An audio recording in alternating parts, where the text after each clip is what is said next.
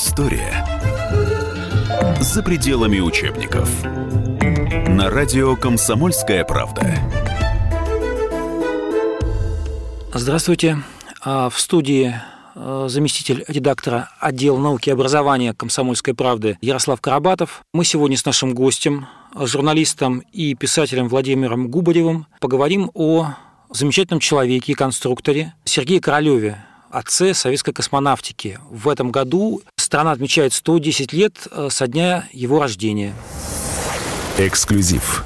Когда мы вспоминаем о нашем космическом триумфе, сразу всплывают две фамилии. Это э, Гагарин и Королев. Но Гагарин на следующее утро проснулся знаменитым, а вот Королев успел он погреться в лучах э, всенародной любви и славы?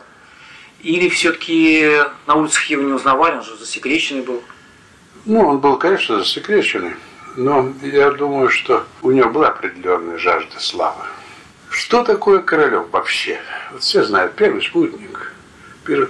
Ну, кто был, как вы думаете, ну так, отцом Королева? Ну, Циолковский. Да, Циолковский жил задолго до этого, еще такая не было полетов. Важно, конечно. В принципе, ничего бы этого не было, если бы не было Игоря Васильевича Курчатова. Кто такой Курчатов был в 50-е годы? Это был личность, стоящая над всеми в стране. Личность, которая определяла все, потому что с ним было связано все ядерное оружие все вокруг. Все, вся страна работала на Курчатова. И вот однажды в домик лесника, который до сих пор существует, Келдыш привез Королева, и вот там впервые состоят, поженились, в общем-то, ракета и Э, ядерной бомбы. Дело в том, что никто не верил, что на ракету можно поставить ядерную боеголовку. Более того, Сталин в это не верил. Ну что там при Сталине Фау-2 летало 300 километров? Да, там Вернер фон Браун говорил, что когда-нибудь сделают ракету, долетающую до Америки. Но никто в это не верил. До тех пор, пока в это дело не ввязались атомщики. И есть такой выдающийся конструктор, о нем мало знают. Кирилл Иванович Щелкин недооценено очень. Дело в том, что Курчатов послал Щелкиных Королева. Ну, Щелкин все, все ядерное оружие создавал. Те понятия не имели, что такое ядерное оружие, никого близко не подпускали. И он приехал, посмотрел в цеха, посмотрел и говорит, то, что вы делаете, не годится для нас. Нам нужно э, надежность приблизительно в два-три раза больше, и нужно обязательно все дублировать. Королев в силу своего характера разошелся, кто такой-то, пожалуйста, но мы не поставил нам оружие. Тот говорит, я не выполнил решение. Говорит, меня это не волнует. Мы атомную бомбу вам не дадим. До тех пор, пока вы не выполните мои требования. Сказал Щелкин. И потом Крылов вынужден был выполнить все его требования. И потом он признавал, чего ракетчики до сих пор не признают. Но Королев говорил, что благодаря Щелкину наши ракеты стали надежными. И большое спасибо атомщикам. В совещании было принято решение, что можно будет создать ракету, которая доставит термоядерную боеголовку до Соединенных Штатов. Это вот Р-7, да? Да, семерка. Семерка для этого... Кто бы дал деньги на создание? Ни в коем случае. Киев, все было военным подчинено. Какой космос? Кого это волнует, собаки? То есть космос. космос это, собственно говоря, побочный продукт, да? Конечно.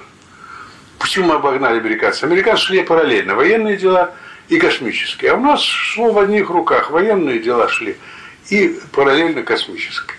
Как яр боевой полигон, так пускали ракеты, отрабатывали ракеты. Заодно отрабатывали, там столько собачек погибло, дай бог.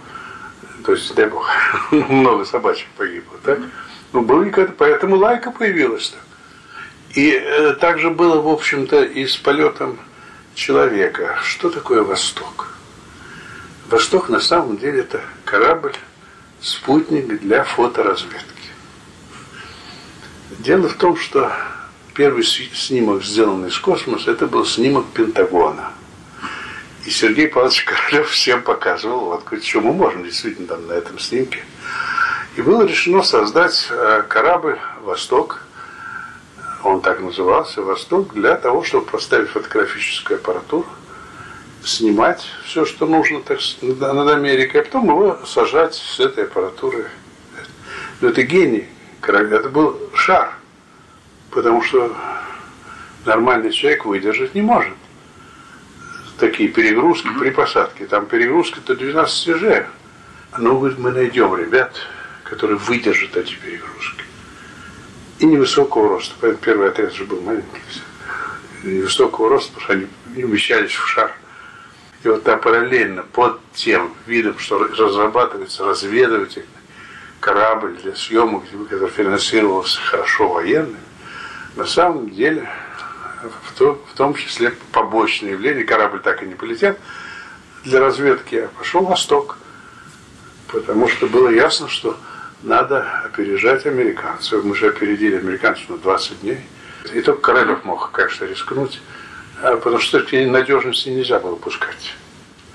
И вообще, это же трагический полет, один из самых трагических полетов, полета Юры Гагарина. А почему трагически? Все закончилось же благополучно? Закончилось, ну, 8 минут – когда корабль не разделился и когда шло вращение, 8 минут Юра считал, что он погиб. 8 минут.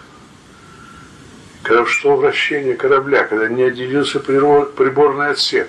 Поэтому он-то сел на Волге, а не в Казахстане, где его ждали. Поэтому, если посмотреть первые снимки Юры, сделаны самые первые, у него очень измененное лицо и совершенно отрешенный взгляд, потому что он считает, что он вернулся с того света. И об этом стало известно. Ну, мы знали, честно говоря. Хотя я уже никогда не говорил об этом. Ему был приказ об этом не говорить. Как человек военный, он его выполнил четко. Хотя на заседании Государственной комиссии в своем отчете он очень подробно все это рассказывал.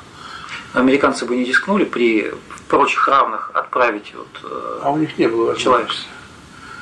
Они 5 мая не стартовал Ван Через 20 дней после Гагарина. Так, ну, 20 дней, вот смотрите, там э, сколько лет человечество там, пыталось там да. куда-то подняться. И всего 20 дней. Секундочку, мы все время так опережали американцев. Леонов выходит на 10 минут в космос, э, в космос, так? Через месяц э, Уайт выходит на 2 часа в космос. Мы все так опережали американцев. В этом весь смысл был соревнования всего. И благодаря именно гению э, Сергея Павловича Королева.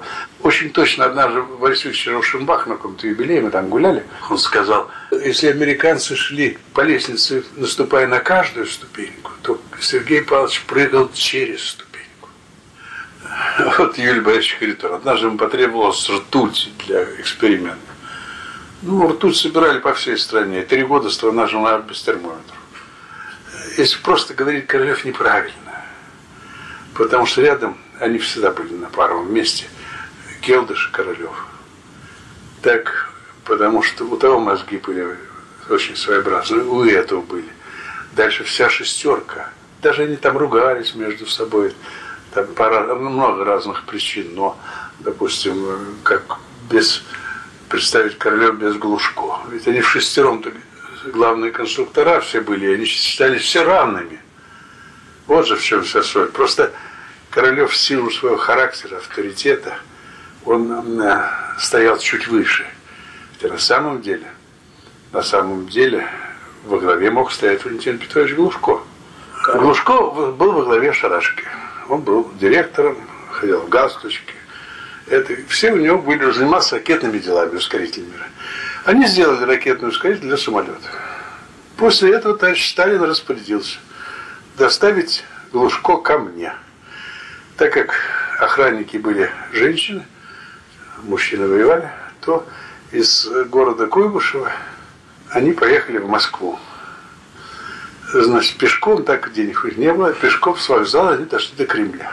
В Кремле женщин не пустили, пустили одного Глушко. Он пришел к Сталину. Так Сталин сказал, спасибо вам большое. Тут мы отметили вас орденами всех. И тут, ну, мы, напишите список, кого вы хотели освободить. Чтобы... Тут написал 78 человек, 33 год Сергей Павлович Королев. Вот когда он вернулся, он, э, ну, у него обида осталась на власть? Никогда об этом он не упоминал. Никогда. Вы слушали э, интервью с журналистом и писателем Владимиром Губаревым. А в студии был Ярослав Карабатов. Всего доброго.